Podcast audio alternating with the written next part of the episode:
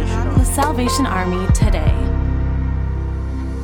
The Salvation Army will soon begin a large remodeling project that will nearly double the capacity of the shelter in Fayetteville, Arkansas.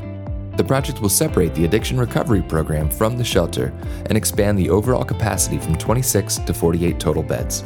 The women's and men's dorms will expand, and the center's existing family dorms will be converted into two apartments with 10 to 12 beds for families, including private bathrooms and a shared kitchen.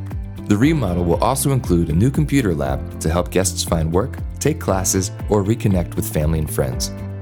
By nearly doubling the capacity and adding essential resources that the guests normally don't have access to, the Salvation Army can continue serving the most vulnerable and meet human needs without discrimination. To learn about Salvation Army shelters and recovery programs in your area, visit salvationarmyusa.org.